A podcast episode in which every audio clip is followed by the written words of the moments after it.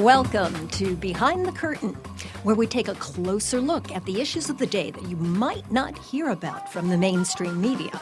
We talk with people who know what's behind the smokescreen of what they want you to see and what's really going on. People whose expertise gives an inside view of the issues that are important to all of us. I'm your host, Jackie Guzda. Colossal wildfires, extreme weather, dying coral reefs, drought, flood, food shortages, species extinction, massive human migration. Our world will be uninhabitable. No, this is not only a movie. It's a report that was just released by the United Nations Intergovernmental Panel on Climate Control, or the IPCC. This was widely reported by the media last week, and then a few days later, why the silence, the disinterest, considering this doomsday scenario? Why has the media pushed it aside in favor of stories like Kanye West shenanigans at the White House? Several researchers have noted that the IPCC report does not take into account a decades long misinformation campaign funded and promoted by the fossil fuel industry. Here to pull back the curtain is Brendan DeMelle, Executive Director and Managing Editor of DeSmogblog.com, which since 2006 has championed the cause of clearing the PR pollution that clouds climate science. Brendan has been a research associate for Robert F. Kennedy Jr., StopGlobalWarming.org, and others. He began his career with the EPA as an environmental justice advocate, returning to Connecticut to work for the Public Interest Research Group, and then as a corporate lobby analyst with the Environmental Working Group. Welcome, Brendan. Hi, Jackie. Thanks for having me. Oh, my pleasure. So, you are from Connecticut. I am indeed. I grew up in Lakeville, which is in the northwest corner uh, at the Hotchkiss School. Yay! I, yes. And you did some work here, didn't you, on the college campuses? I did, yes. I was an organizer at Trinity College mm-hmm. and also UConn Hartford. Did you ever come here to WestConn? I don't. I don't believe I ever did. In fact, I think I'm, that's missing from my Connecticut adventures. Oh, we've got to get that going here. yes. So this IPCC report could you explain, in terms that we non scientists could understand, what the IPCC report is warning us about? I can certainly do my best. Um, it is essentially a, a, a, call to action of unprecedented urgency for the world's governments to really kick it into high gear if we are to avert, as you mentioned at the top, you know, a, a catastrophic situation with global temperatures rising, um, you know, well above uh, the target uh, set up by the Paris Agreement, which was what the uh, you know all the nations of the world agreed upon, and then the Trump administration pulled the United States out of, which right. is that we were going to try to limit global warming to two degrees Celsius um, as, a, as an aspirational target. Um, this IPCC report is laying out what the scientific community understands about the implications of us hitting or or surpassing a 1.5 degree Celsius world in, in which temperatures rise. Uh, you know, so to, at this point, we're essentially uh, temperatures since the industrial uh, era began have risen about one degree Celsius. So uh, they project in this report that the world will hit the 1.5 degree sort of um, target, if you want to call it that, uh, sometime between 2030 and 2050. So really, and not too long from now, 12 years. That's um, not. I mean, early end. Yeah, yeah, I have a credit card that expires in 2030. That's pretty impressive. Yeah. yeah. Right. So, but it doesn't sound like a lot of degrees. I mean, I can put my thermostat up five degrees and feel it, but not one or two degrees. Well, the first thing you have to do is convert that Celsius to Fahrenheit. So the the uh, global community and the scientific community working in Celsius um, would be a a, a different uh, sort of calculation. So we think about it in Connecticut and the rest of the U.S. as you know, 1.5 doesn't sound like a whole lot, but uh, it's it's uh, it's in fact, you know, uh, I, again, I'm I don't have the math right in front of me, but that's it's a significant. It's more like you know, um, uh, I'm probably gonna ruin this if I don't do it on a computer, but uh, uh, you know, it's several degrees. I think the 1.5 would be something like three to four Fahrenheit. So, in other words, regardless of whether or not the nam- the number sounds big, mm-hmm. the understanding of the scientific community and, in fact, the fossil fuel industry is that this level of increase in the average global temperature would uh, create a, a, catastrophic situation in, in which a lot of um, you know increased droughts and wildfires and all the things you mentioned at the top um, grow to the point where they're extreme, causing extreme not only humanitarian crises but economic crises. Um, you know, people will uh, in low-lying areas be forced to leave. Uh, people in storm-ravaged areas will face even more danger as storms grow more intense, as precipitation grows more intense, and uh, you know, as as the global food um, systems collapse or, or or pushed to the brink of their capacity to provide for the projected population uh, that we'll have in, in this same time period. So, the IPCC report, it was commissioned by the 2015 Paris Climate Agreement.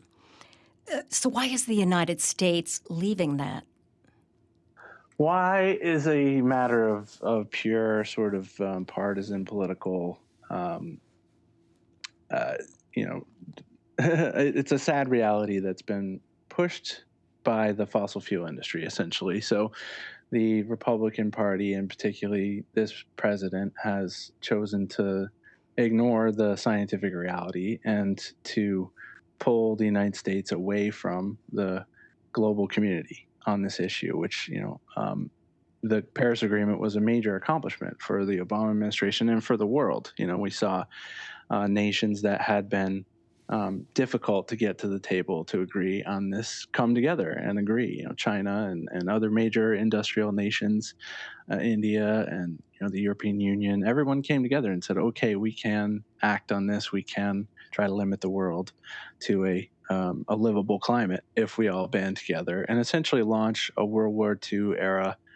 campaign to um, spend the money necessary to convert the world away from fossil fuel based electricity and transportation and agricultural uh, production. Yeah, well, previously Trump called climate change a hoax. Right. Uh, but he seems to be softening this week after the report. You know, he had a very uh, interesting interview with Lesley Stahl on 60 Minutes, in which he did, in fact, walk back that statement and say that he said, I don't think it's a hoax and I'm not denying climate change. So those were uh, astonishing words, of, you know, to hear given his past, you know, uh, claims that it was a conspiracy and a hoax and you know all the other crazy things he said in the past about it but to, to have him acknowledging it actually presents an unusual twist in this storyline in which the fossil fuel funded uh, deniers of the science have celebrated the fact that he has ignored this issue largely. And uh, one of the sort of most notorious climate denial think tanks called the Heartland Institute uh, was uh, overjoyed at its rec- at a recent convening last year that the president hadn't talked about global warming at all, and mm-hmm. that it, it, had disappeared from the news. And this was great because that, you know, as as their president of this uh, think tank funded by the tobacco and fossil fuel industry said, you know, this is how you make big issues disappear is right. by not talking about them. Well, the Heartland so, Institute yeah. has a history of working with the tobacco industry, right? Mm-hmm. Yeah, that's correct. Yeah, long, long-standing um, relationship with Philip Morris and RJ RJR and uh, the rest of the industry, and um, they've long pushed the um, you know outlandish claim that you know nicotine isn't addictive and that cigarette smoking is healthy and uh, you know, yeah, they continue to do yeah. that to this day. To, right now, they're they're they're uh, currently trying to suggest that there's nothing wrong with e-cigarettes and vaping and mm-hmm. anything mm-hmm. basically that threatens the, uh, the tobacco industry's profits. well, didn't they uh, contact the science teachers in the state of Georgia? and ask them to present alternative facts to what they were teaching about climate change? They have, in fact, done that not only in Georgia but across the United States. They've, um, I would say, littered uh, classrooms and, and harassed teachers with their anti-science materials. uh, which are presented as you know uh, you know uh, teacher ready uh, curricula to be taught in schools, um, presenting the benefits of fossil fuels and extolling the you know the wonders of of uh, coal and oil and gas and never admit, admitting anything about climate science. And they've actually done that internationally as well. They they, they pushed the same anti-science propaganda to the Canadian uh, School Teachers Association, and and uh, also they've been active in Europe as well. So, well, the, how could we possibly have a world where people are smoking and people are using coal for their electricity, but the world is burning up? It doesn't make sense. Short term financial gain, uh, and we're giving up our future. How do they explain that, or do they not? They don't. They honestly say, you know, things that are so upside down as you know, uh, you know, carbon dioxide. CO two is good for us. CO two is good for you is one of their sort of taglines on their ads, and they they pretend that uh, there's no negative impact at all. Of uh, first of all, they deny that global temperatures are rising, and then they say it would be a good thing if they were. Uh, mm-hmm. uh, because it would increase agriculture yields and all these other outlandish things that actually are anti-scientific and you know not supported by the evidence. So, well, let's talk about economics. Mm-hmm. Global warming is going to cost us, and it started already to cost us millions of dollars, has it not? Mm-hmm. I could, I think you could go as you know, you could say trillions of dollars if you factor in the uh, damages from uh, you know the the climate fueled uh, hurricanes we've just experienced, uh, with billions and billions of dollars over every time one of these events happens, and and they're, you know, fueled by warmer ocean waters or uh, you know increased uh, wind speeds and things that are attributable to climate change. You, you know you're racking up a serious bill, and that's just in the United States. We saw that with Hurricane Sandy. We saw it with uh, just recently with Florence and Michael, and and uh, you know, of course, going back a decade or more to other extreme weather events, as well as the West Coast. You know, I live now in Seattle, Washington, where, you know, the West was essentially on fire most of the summer. Mm. Um, we had, uh, you know, hundreds of fires burning in, in Washington and British Columbia and, you know, choking the air, make, you know, making air quality dangerous. All those things have an impact on our economic health and the ability of people to go to work and of kids to go to school without you know suffering damages and those those costs are real and as this IPCC report and many other projections uh, make very plain those are only going to get more expensive every day we delay action mm. Well, there's an organization called Americans for Prosperity, mm-hmm. funded by the Koch brothers, uh, who say something fabulous. They say, We protect the American dream by fighting each day for lower taxes, less government regulation, and economic prosperity for all. Sounds good to me. Mm, doesn't it, though? Yeah. yeah so basically, co opted every American Pie uh, value and or catchphrase and, and turned it to their advantage. so yeah, what's what is in it for them? Is it the philosophy of less government? What what is it? What do you think? With the Koch uh, brothers in particular, they have, of course, an ideological agenda, but they also have a very, a, a very plain profit motive in that government regulation costs them money. And they do not like to pay fines. Uh, they have paid millions, billions, probably at this point, hundreds of millions of dollars in fines to run their uh, oil uh, and, and other fossil fuel based um, refineries and operations. And so they would really rather that government be hampered to the point of, of either non existence or certainly regulatory agencies uh, hampered to the point where they can't be uh, held accountable for the damage they're causing to the environment. And so they have a, a, a, real interest, and they've taken this over the course of you know 40 plus years of seeding the idea that the free market is the only way to protect the environment or protect the American consumer, and that anything we do to regulate business is is a bad thing, and that um, you know they're the real job creators and prosperity producers.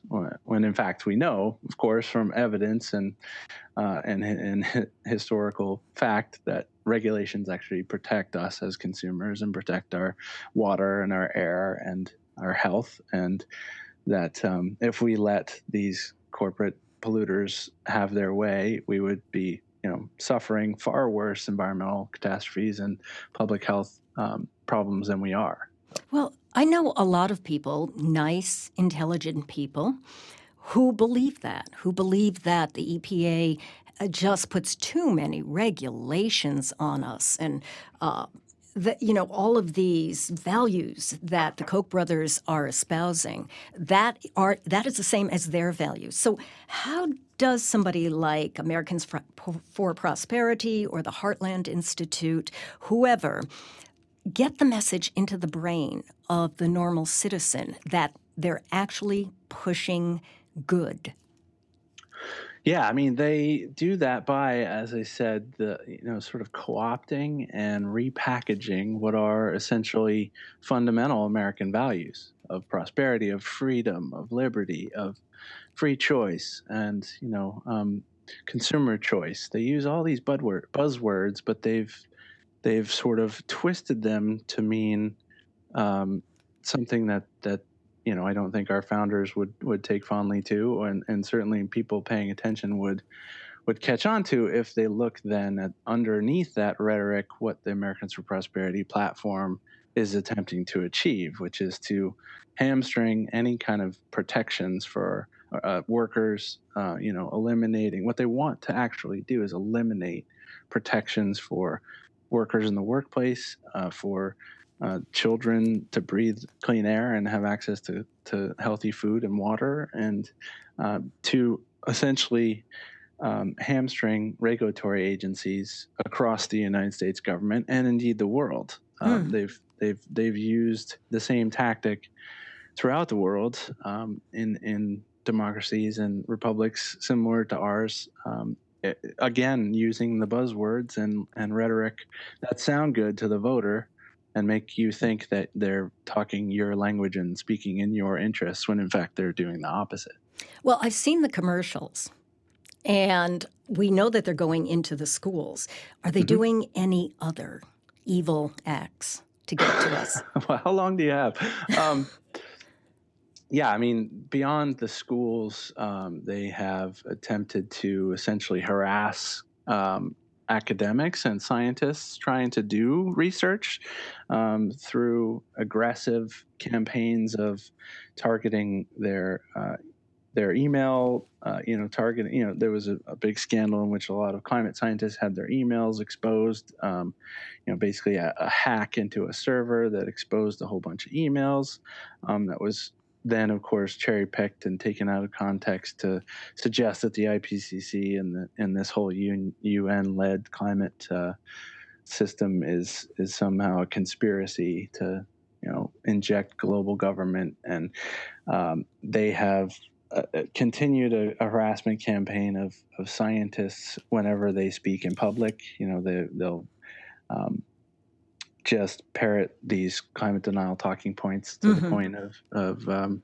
you know just muddying the conversation, creating doubt, creating confusion, uh, and thereby creating delay in political action to address these issues. So, you know, there's I could I literally could talk for hours about all of the ways that they do that, but the bottom line is they win if they can create doubt in your in your mind and and create confusion to the point where you say, I don't know, this doesn't sound like a settled issue, so maybe we aren't ready to act politically on this. Well, we only have 12 years. Well, yes, we we could get started. That would be wonderful to see. Right. Yeah. Uh, just because this is my area, can you talk about them infiltrating the media? Absolutely. So not only have they uh, succeeded in a, a decades long war of, uh, you know, making the media into the enemy of the public somehow, um, but also um, sort of kneecapping journalism by creating this uh, system in which, uh, you know, as we've seen across, you know, and, and, I wouldn't just put this on the Koch brothers, but they've certainly played a part in creating an alternative media that presents itself as, you know, you might say fair and balanced to borrow from one uh, network. But you mean um, Fox? Right. Yes. yes. Or you know any other of the of the ways that they have created an echo chamber of um, of journalism, you, you know, that isn't in fact journalism. It's masquerading as journalism, but it's in fact very much propaganda, serving a, a, a narrow political or uh, you know corporate interests. So um, they've definitely been uh, involved in this, and not just the Kochs, but the Robert Mercer and his daughter Rebecca Mercer, and the Mercers were, of course, spoken about in this past election uh, with their influence over the Trump White House and their installing of Steve Bannon, who was the head of Breitbart, another you know popular right wing um, fake news outlet. Um, so, you know, this is that's been a big part of the problem. But then they've also, as you as you may have experienced yourself, attacked journalists and and and created a an antagonistic um, set of you know it, it, basically undermined all the rules of uh, of journalism practice that allowed a politician or a public figure to be questioned by the media fairly and to have those people who are are elected or public figures to answer honestly and to engage in a robust debate that has been at the you know the core of our democracy and and republic since you know the founders created it. Yeah. So look, if we only have 12 years, what what do we have to do? I mean, I, I was looking at the Brookings Institute website, and mm-hmm. they're saying that we have to take our coal power down 60 to 80 percent by 2030, and our renewable energy up by 100 to 500 percent by 2030.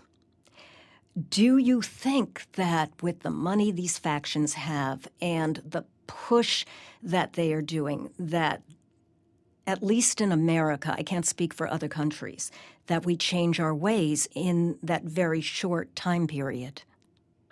I think there is a way, and I'll tell you the number one best way to do it. You referenced the amount of money that the fossil fuel industry has, and that would be the first source that I would tap um, for these solutions. And you know, I would posit as many loss, uh, lawsuits are uh, attempting to prove right now in courts throughout the U.S. and abroad that the fossil fuel industry's profits were uh, were earned uh, illegally and and unethically, and because they knew uh, you know, Exxon and Shell and many other companies have been proven beyond a doubt that to have known about the damage that their pollution was causing decades ago, and then uh, intentionally misled the public, created uh, you know these disinformation campaigns uh, to delay action, of which they knew specifically, Exxon knew and projected in the early 1980s that we would hit 1.5 between 2030 and 2040.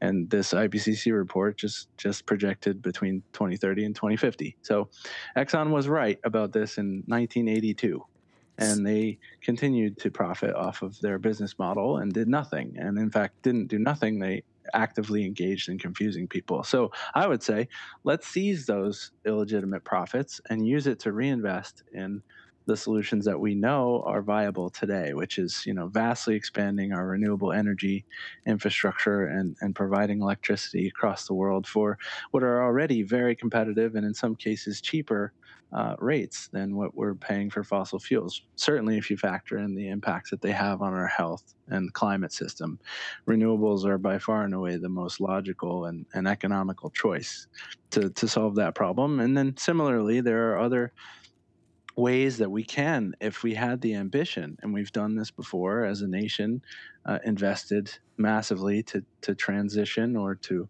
um, you know shift our economies in ways that uh, can very rapidly change the way that we do business and and how we run our our lives on a day-to-day basis. Um, we did it in World War II. We've done it, you know, we've done um, remarkable things in short amounts of time when we put our minds to it and we can do that here. And and those profits of the fossil fuel industry would be a great pot to tap to to really kickstart the process. Well, that's very optimistic of you, but you make a good point.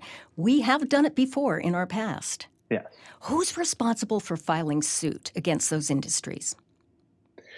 Well, um, somewhat optimistically and very, uh, I would say, inspirationally, um, the most uh, high profile case right now was launched by a bunch of uh, young Americans, uh, uh a case called Our Children's Trust, uh, which has, uh, you know, a, a, I think a dozen or so young plaintiffs and the you know teenagers essentially who launched this lawsuit against the United States government to um, you know essentially accuse the government of failing to act to protect their future uh, having known what they know. And then by by sort of proxy those same uh, lawsuits are also targeting the fossil fuel industry for knowing um, for decades what you know and again this groups like my uh, organization DeSmog and others have amassed reams of, of internal company documents that are being used in these lawsuits um, to show exactly what the industry knew when they knew it and and to the degree to which they were certain of of their impact and their and thereby were responsible for warning um, all of us of what was to come and and uh, they they failed, so they should be held accountable. Um, there's also cities and municipalities all over the United States that are launching lawsuits, and state governments. Um, yeah, California. California, yes, uh, in Massachusetts and New York. You know, there have been lots of efforts, and I'm increasingly optimistic that some of these lawsuits are going to proceed to the point of of starting to collect damages and start to move the needle and and and prove that this is um, you know an industry worth holding accountable for what um, what we can do with uh, you know as I said those illegitimate profits. Yeah, it's going to take. It sounds like transformational thinking and action on our part. Yes, yeah, it certainly is that. But again, we're a, a nation of innovators and uh, and aggressive um, creators of of wealth through any means, and we can do this the right way, or or we can continue to turn a blind eye and pay the pay the price, right? As this report makes clear. Brendan, I hope you are correct about all of this, and I want to thank you so much for talking to us. It was my pleasure. Thanks for having me, Jack. Oh, you're so welcome. This has been Behind the Curtain, a conversation about the issues that affect our lives. Behind the Curtain is produced under the auspices of Western Connecticut State University. Come back and listen. There's a new show at the start and the middle of every month. I'm Jackie Guzda. Talk to you soon.